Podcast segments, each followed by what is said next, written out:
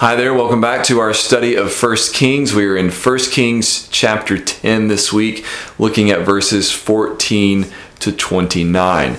And to understand these verses, there's something we need to understand about how the Bible works. Whenever I'm teaching the Bible or preaching the Bible, one of the things I want to do is not only to help people understand what the Bible says, but also to help people understand how the Bible says it and how they can interpret and understand the Bible for themselves. So, in this passage, we see a really significant example of how understanding how the Bible works help us helps us make sure we are interpreting the Bible or uh, understanding the Bible correctly. So, one of the most important things that I've been taught about how to interpret the Bible that I want to help you see today is that understanding what earlier parts of the Bible say is key for understanding the passage of the Bible that you're reading right now. So, for example, we're in First Kings, and I want to read to you something that um, an author and, and professor who has taught me a ton, both through his books and through his classes, uh, something that he says about this passage that is going to help us understand what is being said about the reign of King Solomon in 1 Kings chapter 10. So here, here's what he says He says, The narrative or the story records events from a perspective that assumes the teaching of the Torah. In other words, what the story in First Kings uh, is telling us assumes that what the Torah, the law uh, of Moses, the first five books of the Bible, uh, it assumes what those books say and assumes that we know what those books say. He says, while the perspective of Torah is assumed, transgressions of Torah are generally not explicitly noted. So, though they assume we know what the Torah says, they don't always tell us in 1 Kings when the Torah is being broken or when the laws uh, that and rules that God gave to His people when they're being broken. That's not always explicitly stated. We're just supposed to catch it some of the time. He says, in order to understand kings, however, readers must be aware of the terms of the covenant in order to see the justification for the visitation of the curses of the covenant. So, when the curses come upon Israel because of her sin in breaking the covenant breaking God's law, in order to understand why that's happening, we have to catch the fact that the, that covenant has been broken. Those laws have been broken. So this comes from a book called God's Glory, and it's backwards, sorry, God's Glory and Salvation Through Judgment by uh, James Hamilton. And a super helpful book if you want a guide to the big picture of the whole Bible, what it's all about.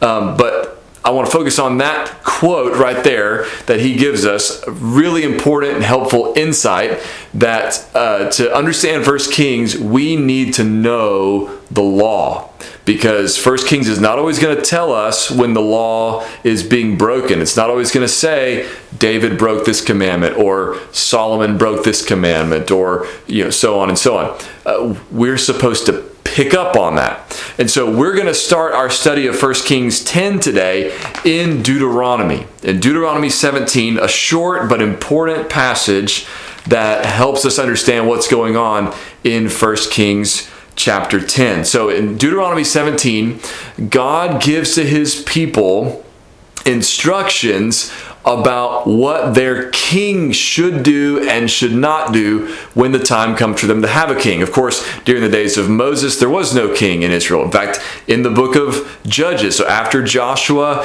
then in the time of the judges, one of the refrains is that there was no king in Israel and everyone did what was right in their own eyes. It was not until the books of 1st and 2nd Samuel, uh, during the ministry of Samuel the prophet, that God allowed Israel to have their first king. That was Saul. Uh, he failed and rebelled against God, was rejected. He was replaced by David. Um, and then David, of course, has been succeeded by Solomon. And that's whose reign we are in the middle of in 1 Kings chapter 10. And so uh, listen to these verses uh, because if you pay attention to what uh, these few verses say. Um, in some sense, 1 Kings 10 will almost interpret itself, all right, if you have these verses in the back of your mind. So here's what God says about the coming kings of Israel, what the kings of Israel are supposed to be like. He says, When you come to the land that the Lord your God is giving you, this is Deuteronomy 17, beginning of verse 14. When you come to the land that the Lord your God is giving you, and you possess it and dwell in it, and then say, I will set a king over me, like all the nations that are around me. You may indeed set a king over you, whom the Lord your God will choose. Now that sounds a lot like um, 1 Samuel. I think it's I think it's chapter 8 when Israel asks for a king like all the nations, right? And so God gives them Saul as a king. That's basically what happened. What uh, Moses was saying here to the people on behalf of the Lord. Um, and so he says, you're, okay, you're going to have a king. God will choose a king for you. And he says, One from among your brothers you shall set as king over you. You may not put a foreigner over you who is not your brother. So he needs to be an Israelite and not a foreigner. Now, listen to this, verse 16. Only he must not acquire many horses for himself or cause the people to return to Egypt in order to acquire many horses, since the Lord has said to you, You shall never return that way again. And he shall not acquire many wives for himself, lest his heart turn away, nor shall he acquire for himself excessive silver and gold.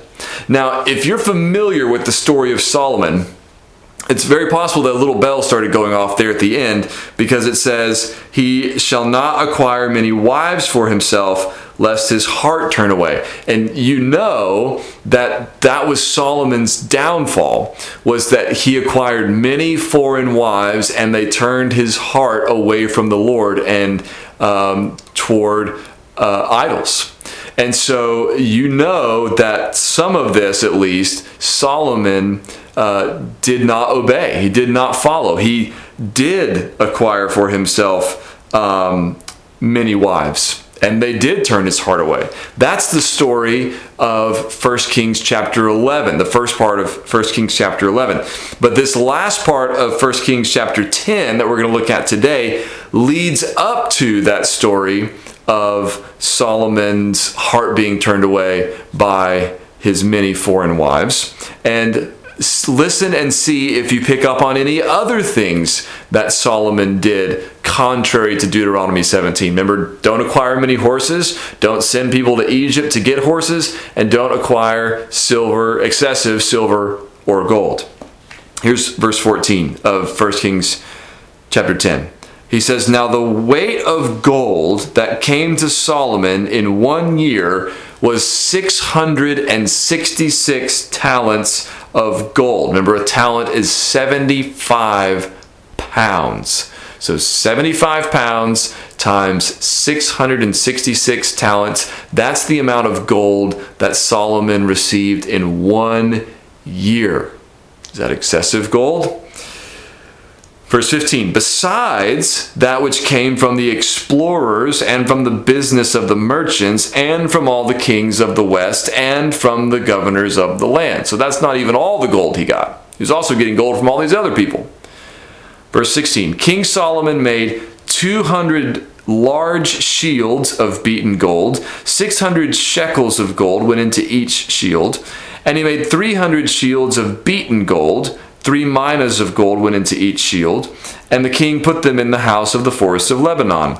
The king also made a great ivory throne and overlaid it with the finest gold. The throne had six steps, and the throne had a round top, and on each side of the seat were armrests and two lions standing beside the armrests, while twelve lions stood there, one on each end of a step on the six steps. The like of it was never made in any kingdom. All King Solomon's drinking vessels were of gold, and all the vessels of the house of the forest of Lebanon were of pure gold. None were of silver. Silver was not considered as anything in the days of Solomon. For the king had a fleet of ships of Tarshish at sea with the fleet of Hiram, Once every three years, the fleet of ships of Tarshish used to bring gold, silver, ivory, apes, and peacocks. Or I have a note in my Bible that says that word translated peacocks there could mean baboons. So some kind of exotic animals. Verse 23 Thus King Solomon excelled all the kings of the earth in riches and in wisdom. And the whole earth sought the presence of Solomon to hear his wisdom, which God had put into his mind. Every one of them brought his present articles of silver and gold, garments, myrrh, spices, horses, and mules, so much year by year. And Solomon gathered together chariots and horsemen. He had 1,400 chariots and 12,000 horsemen, whom he stationed in the chariot cities and with the king in Jerusalem. And the king made silver as common in Jerusalem as stone. And he made cedar as plentiful as the sycamore of the Shephelah. And Solomon's import of horses was from Egypt and Kue, and the king's traders received them from Kue at a price. A chariot could be imported from Egypt for 600 shekels of silver, and a horse for 150. And so through the king's traders they were exported to all the kings of the Hittites and the kings of Syria. Now, when we read that passage, if we did not have Deuteronomy 17 in the back of our minds, what we would probably think is this passage is all positive about Solomon. He's a wise king and he's a wealthy king. And he and those are both good things. He has gotten all this gold and all this silver and all these horses and all these people are coming to him for wisdom. And all of that is a good thing. Now the wisdom of course is a good thing. The people coming to solomon is a good thing. And wealth itself is not a bad thing but God warned his people in the law that when they had kings, their kings should not acquire excessive silver or excessive gold, nor should they acquire for themselves many horses or send people down to Egypt to get horses. And yet, what are we told about Solomon? He did he have excessive gold? Absolutely, he had excessive gold. 666 talents a year, and that's not even all of it. So much gold, he's making shields out of gold and hanging them in uh, this uh, part of the palace complex in the what's called the forest of lebanon this huge room with all these pillars in it he covers his throne with gold um, he has a fleet of ships that comes every three years bringing silver and gold and ivory and exotic animals. Solomon has failed to keep that part of God's instruction. He is acquiring too much gold. And is he also acquiring too much silver? Yes, uh, we're told here that um, verse 27 the king made silver as common in Jerusalem as stone. Right? Um, verse uh, the second half of verse 21 says um, that none of the drinking vessels in the, the of Solomon's in the house of Lebanon, none of them were of silver. Silver was not considered as anything in the days of Solomon. You know a vessel of silver, a cup of silver, ugh, who needs that? Right? We've got more than enough gold. Why bother with silver? So he's acquired excessive silver, excessive gold. What about the horses? Deuteronomy 17 said he was not to acquire for himself many horses, right? Or cause the people to return to Egypt in order to acquire many horses. Well, what are we told about the horses? We had 1,400 chariots and 12,000 horsemen. Now, he doesn't tell us the exact number of horses that he had, but if you have 12,000 horsemen, how many horses do you have? Thousands of horses. Lots and lots of horses. Um, and where are these horses coming from? Verse 28 Solomon's import of horses was from Egypt. Now, maybe he wasn't making the people go down to Egypt to get them. But the fact that they're coming from Egypt at all is significant because he's acquiring so many. Right? and verse 29 reiterates this again a chariot being imported from Egypt and how much it costs. So, what do we do with this chapter? Because, on the one hand, you could say the whole thing is sort of a, a paean to Solomon. It's a, in praise of Solomon. He's so wise, he's so wealthy, everything is going so well. And then we get to chapter 11, and everything careens off course because he takes too many wives. Well, how do we know that it was wrong for him to take so many foreign wives? Well, because Deuteronomy 17 warned the kings about that. But it also warned them about excessive gold, and it also warned them about excessive horses. So if the excessive wives in chapter 11 is a problem, then the excessive gold and the excessive horses in chapter 10 was a problem too. But there is also some positive in chapter 10, right? Right there in the middle, verse 23 and 24 and 25, about how Solomon excelled all the kings of the earth in riches and wisdom, and the whole earth sought the presence of Solomon to hear his wisdom. That's not a bad thing. That's reiterating what we saw last week with the Queen of Sheba, that Solomon uh, is uh, with, with the Queen of Sheba coming to visit him, that story is sort of one episode in a series of stories and even um, prophecy about how the nations are going to be blessed through the offspring of Abraham, ultimately through Jesus, who is the ultimate offspring of Abraham. And that happened. Um, in Genesis through Joseph. It happens in First Kings through Solomon. Right? Isaiah prophesied a time when people would stream to Jerusalem to hear uh, the law of the Lord. What are they coming to Jerusalem now for? To hear from Solomon the wisdom of God. So it's not all bad, but it's not all good either.